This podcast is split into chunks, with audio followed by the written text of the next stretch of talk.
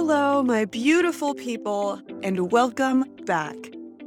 This is episode number five of the official Your Conflict Coach podcast. As always, my name's Hannah, and I'm your conflict coach.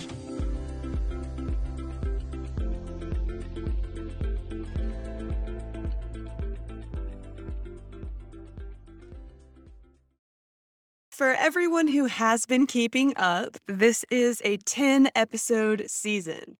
So, with this one, episode number five, we are officially at the halfway point. And I want to make sure that this one is really special and really good because this one is really important to me. And I hope you guys can get a lot out of it. I have a lot I want to talk about, but I think it'll be really relatable and really easy to digest and process all the things I talk about in this one. So, hopefully it'll be a really, really awesome halfway marker for us. And then we can head full force into the second half of the first season of the Your Conflict Coach podcast. So, to kick off this episode, I want to pick up where we left off in episode four. We were talking about destructive reactions to conflict and the damage they can cause in relationships. And I had mentioned some of the most common types of destructive reactions and how they can fall into two categories either active destructive reactions or passive destructive reactions. And that typically, as humans, we tend to prefer either active responses or passive responses to conflict. And this plays into when we talk about whether or not we're a fix it type of person in conflict or an avoid it type of person in conflict but it can be really hard when you have conflict with someone who isn't trying to handle conflict the same way you are. And when you're forced to handle conflict in a way that's not what you're most comfortable with, for example, if someone's trying to get you to fix it and you're more comfortable avoiding it, or if someone's avoiding it and you're trying to fix it, typically that will also play into which party is using passive destructive reactions and which one's using active destructive reactions. It's pretty parallel most of the time. But again, this can be situational, it can vary by person, but even though there's a lot that plays into it, typically everyone will have a preference, something that makes them the most comfortable, makes them feel like they're handling the conflict in the way that's best for them. It may not always be right, but everyone typically has a preference for active or passive. And by looking at what some of those common types of reactions are, what the most common active destructive reactions are, what the most common passive destructive reactions are. You can figure out kind of which side of that spectrum you lie on. What do you prefer? Do you prefer active reactions or do you prefer passive reactions?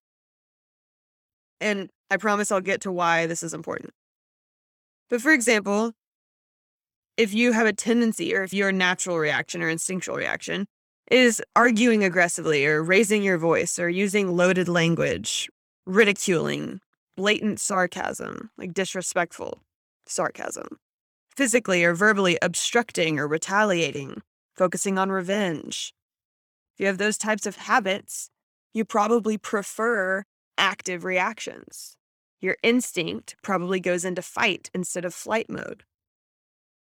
But on the other hand, if you prefer avoiding or ignoring, or if you have a history of acting distant or aloof, if you would rather give in to prevent the conflict going any further than actually try to resolve it, if you tend to hide or conceal really important emotions that should be discussed, if you tend to dwell on past confrontations and shame or guilt yourself to the point where you escalate existing conflicts, if these are the types of habits that you have in conflict, you probably prefer or instinctually turn to passive reactions. And the reason recognizing these on the destructive side of things is important, recognizing these tendencies and these habits, is because if we're going to shift our actions to something that's constructive, it's super helpful to know where our comfort zone is so that we can start there shifting the way we see, handle, and approach conflict isn't an easy thing that you can just decide to do one day. You can decide to start the process of figuring out what you need to shift in order to make conflict less triggering for you. And understanding what our existing destructive reactions tend to be, whether they're passive or active, can help us decide where we might be comfortable starting in terms of protecting that emotion and processing it and understanding the information that this conflict is providing us and collaboratively or constructively working towards a resolution. So when I say that conflict and peace are not opposites, that conflict and peace can coexist in your life without damaging your relationships. What I mean is that the outcome of any conflict, whether it will be damaging or not, will be mostly determined by whether it's handled destructively or constructively. And if we can avoid those destructive reactions and have constructive reactions instead, that doesn't mean that the other person or people or whoever that we're in conflict with will do the same thing. They may not. They might still respond destructively. Even if you're doing everything right and all your responses, everything you say, everything you do, everything you present is, I care about you. I care about this relationship. I want this conflict to go away. Let's figure out what we can do. I feel like this is important. I don't want to react in anger. All of these things are so beneficial, but that doesn't force the other person to react constructively as well. But if we make a habit of handling conflict in our relationships constructively, then we get to play a part in making that the norm. Helping people understand that conflict does not have to equal damage every time. There will be conflicts that will cause damage. There will be conflicts that are below any moral standard, that cross any moral line, that conflict is going to be damaging no matter what you do. But in general, in a typical interpersonal conflict where there's a relationship at stake, but a resolution is possible, and the damaging reactions on one or both or all sides are preventing the conflict from reaching a resolution. They're keeping the conflict stagnant and keeping the conflict damaging. Those are the conflicts in which we can show the people around us and show the other people involved that it doesn't have to be like that. But being able to have that level of emotional control and self control isn't an overnight thing. And that's okay. What I want to do here is help you recognize what those destructive reactions are understand what your instinct is. Is it fight? Is it flight? Is it active? Is it passive? Is it fix it? Is it avoid it? Figure out what those parallels look like for you. What are your instincts? What are your tendencies? And then I want to give you guys some examples of constructive reactions that are common, that tend to do well in conflict, that tend to push a conflict towards resolution and build relationships in the process. I want to give you guys some examples of those, some that are active and some that are passive, to maybe give you an idea of where you feel comfortable starting in your progress towards handling conflict in a more constructive way. Because at the end of the day, you can only control how you respond to a conflict. You cannot control how anyone else responds to that conflict. And the best thing you can do is handle it constructively, show that other person or people that you're not trying to hurt them, you're not trying to attack them. You want to figure out what the problem is and solve it and move forward. And maybe even get to know more about them in the process. So at this point, you should kind of have an idea of whether or not you prefer active responses or passive responses. And by prefer, I mean not only what you prefer to do in conflict, but also how you prefer other people to react with you in conflict. Because knowing both of those about yourself is very important and beneficial. And if you're either in a relationship or have a really meaningful friendship, or even if there's a family relationship where you know a lot about the other person and connect really deeply with them, you can also use this information to try to understand where they're coming from a little bit more when you have conflicts with them. Just remember to be very careful because I'm not recommending that you make assumptions about the people in your life. Making assumptions about other people and not talking to them about it to know whether or not your assumption is correct is a really easy way to cause damage in relationships and to create conflict where there shouldn't be any in the first place. But you can try to use this information to understand the people you're close to a little bit better. Can understand where they're coming from, why they react differently than you, and what it can mean for your relationship and future conflict. So, for those of us that tend to respond actively in conflict, whether that's destructive or not, I want to run through some constructive, active responses to conflict that have been shown to progress the conflict towards resolution without damaging relationships. So, one of the first shifts you can make if you're looking to handle conflict constructively instead of destructively is perspective taking. This is something that sounds a lot easier than it is, especially if it's something that's really close to your heart or core to your identity. But perspective taking involves putting yourself in the other person's position solely to understand their point of view. So, by trying to understand the conflict from the perspective of the other person or people involved, you can learn new things. I mean, it's as simple as that. Perspective taking has the potential to increase your knowledge base it can make the other person feel like you're taking their position and passion seriously. It makes them feel understood and recognized. But if this is something that you really struggle with, some things you can do to start shifting towards the ability to take someone else's perspective is just start giving the person you're in conflict with your full and undivided attention when they're speaking listen to understand instead of listening to respond. Don't be thinking about what you're going to say next to change their mind. Something else you can do is ask questions instead of offering an opinion. So if you find yourself going, okay, but, yeah, but, and then throwing your opinions back at them, instead try asking questions about the parts of their opinion that you don't understand. Give them the opportunity to explain it further or differently, maybe help you understand it a little bit more. And notice that I'm saying help you understand it, not help you agree with it.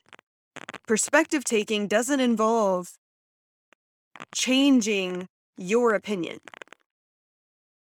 It just involves showing understanding to the person whose opinion is different. And there are things you can say to acknowledge that without agreeing with it. For example, that's a really interesting point of view. I've never heard that before. Can you tell me more about that? What made you think that way? Where did you learn that? Or if it's an opinion you've heard before, one that you know is common, you can say, Oh, I know a lot of people who believe that. I, I have friends who feel that way. Nowhere in there do you have to say, Okay, okay, I agree with you. You just have to make them feel understood and recognized, even though you don't have the same opinion. Those things aren't mutually exclusive. Now, a lot of people who tend to go for more active responses in conflict are also task oriented thinkers. I don't know if you've heard that before, but people tend to be either a task oriented thinker or a people oriented thinker and a lot of times preferring active responses will go hand in hand with being a task oriented thinker. And that can play to your benefit as long as you don't let it take hold of your resolution strategies. So, another constructive, active reaction to conflict is just switching into solutions mode. But you have to be careful because by solutions, I don't just mean problem solving.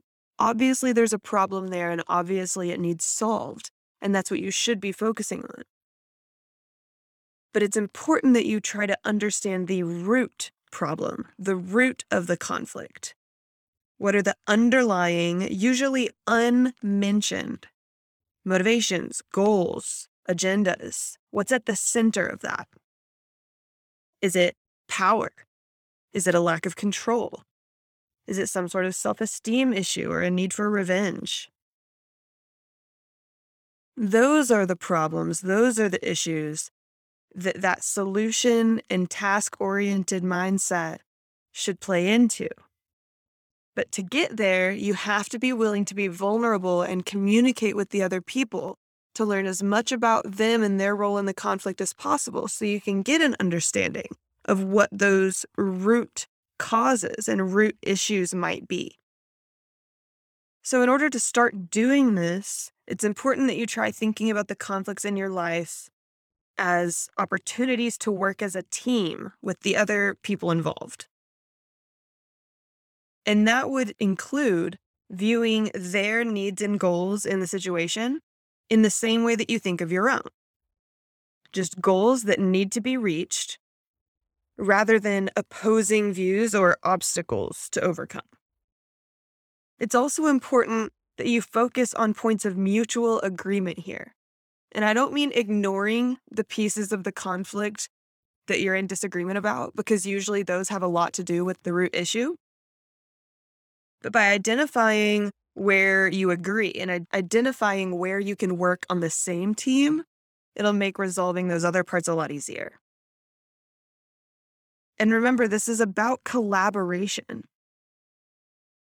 And if collaboration isn't going to happen, if you try it and it just doesn't work, be willing to compromise because you're looking for solutions and resolutions, not wins.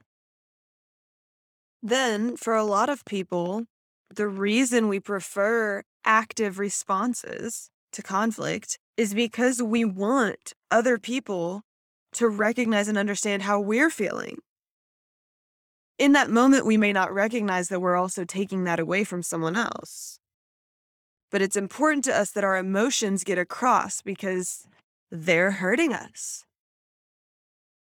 And if that sounds familiar to you, then the constructive, active reaction you may want to start with is expressing your emotion, but doing it in a constructive way instead of a damaging way. And doing this constructively allows more effective communication between everyone involved. And as I'm sure we've all heard, good communication is necessary for building relationships and reaching a resolution, especially one that's satisfactory to both or all sides involved. And if everyone gets the chance to constructively express their emotions and get those emotions acknowledged by the other people involved, everyone will pretty much feel better about the conflict resolution process, therefore making it much easier to reach a resolution that everyone's happy with. But if this isn't something you're good at, or if you're just really good at expressing your emotions in a destructive way instead of a constructive way, maybe start by just making sure you know the feelings and the emotions that you're trying to communicate. It sounds like a really simple step, but defining what you're feeling to yourself can keep the conflict from producing just a spiral of emotions that prevent you from being able to think clearly about what it is you're trying to get across. And if you can do that pretty well, then start working on determining why you feel that way. And I've talked about this in previous episodes. What is it that is triggering you exactly? What pieces of that conflict are bringing forward that emotion? Is it the subject of the conflict? Is it the environment or the context? Or is it the behavior being shown by someone involved? A lot of different things can be triggering for us, and we need to be able to figure out what it is and why. It's also important that you're able to be specific. Because obviously, being able to explain, I feel bad, is fine. But ideally, you'd be able to say, I feel very frustrated, or this is making me angry. I'm kind of disappointed because. And some people really do just have a hard time defining the emotion that's happening in their head. They just know whether it feels bad or good and how they want to react. And that's normal. And if you're that type of person, go on the internet and type in wheel of emotions. W H E E L of emotions that little vocabulary wheel was so helpful to me in being able to learn how to define my emotions because that was one of the hardest parts for me in figuring out how to handle conflict in a constructive way. This is one of those times where it's really important to use I statements, not you statements. I feel upset instead of you're making me upset. Because there is a difference. And if they make statements that seem hurtful or seem like they're meant as an insult, ask for clarification. It doesn't have to be in a snarky way. Just say, I don't think you meant it this way, but when you did that, it made me feel. When you said that, it felt like. Fill in the blank. Now, for those of you who tend to prefer passive reactions, this has probably been a very stressful episode for you so far. but there are three things you can focus on to make sure that you're reacting in a passively constructive way, not a passively destructive way. Those are reflective thinking, delayed responding, and adapting. Reflective thinking involves what you do once you're out of the conflict and away from the conflict, but also how you speak to yourself during the conflict when it's at its peak. And it requires you to understand the most likely outcomes of whatever action you choose. And the better you are at that, the better you will be at choosing the most effective and constructive response to conflict.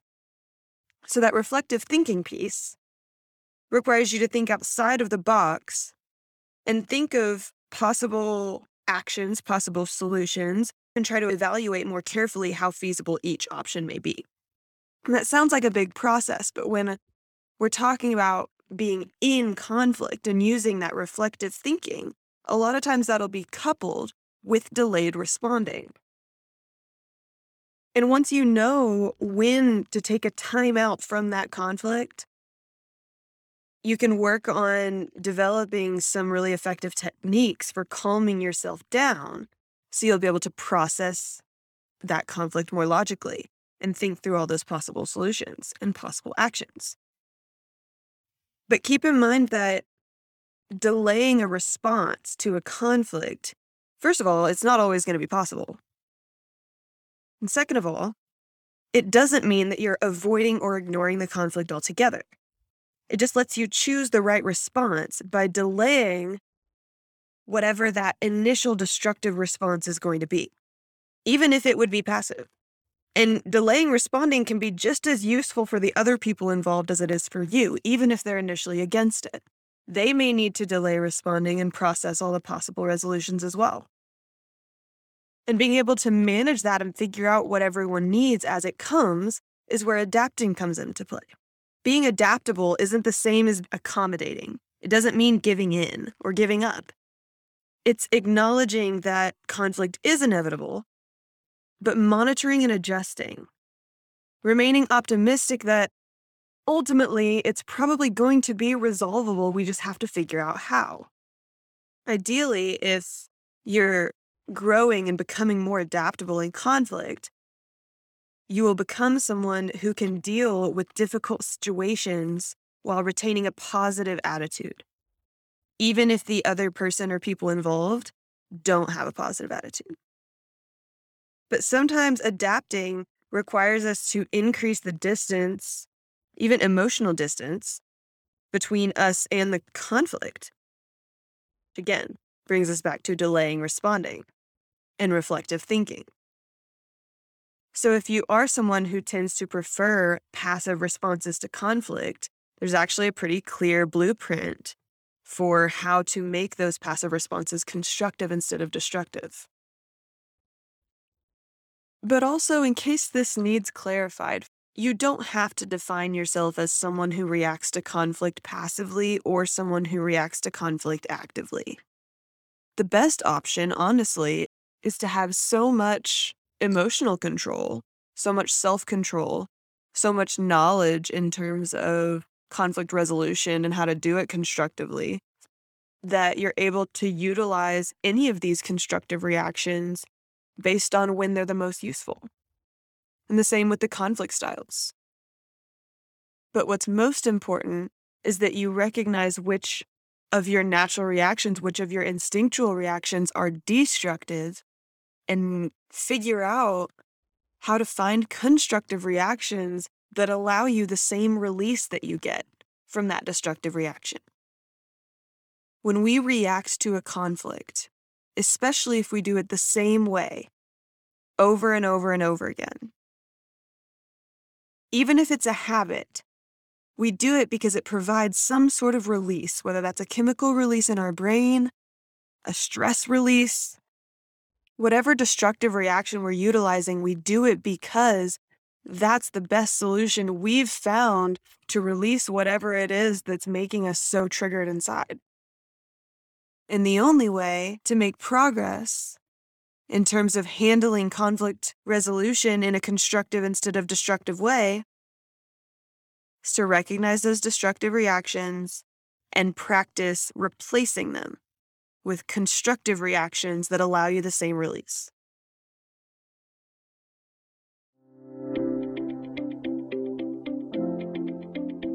That's all I have for you in this episode. I truly hope you learned something today, and even if you didn't, I want to remind you that sometimes unlearning things is just as important, and that takes time. So I leave you with this What's one thing you can start to do better today?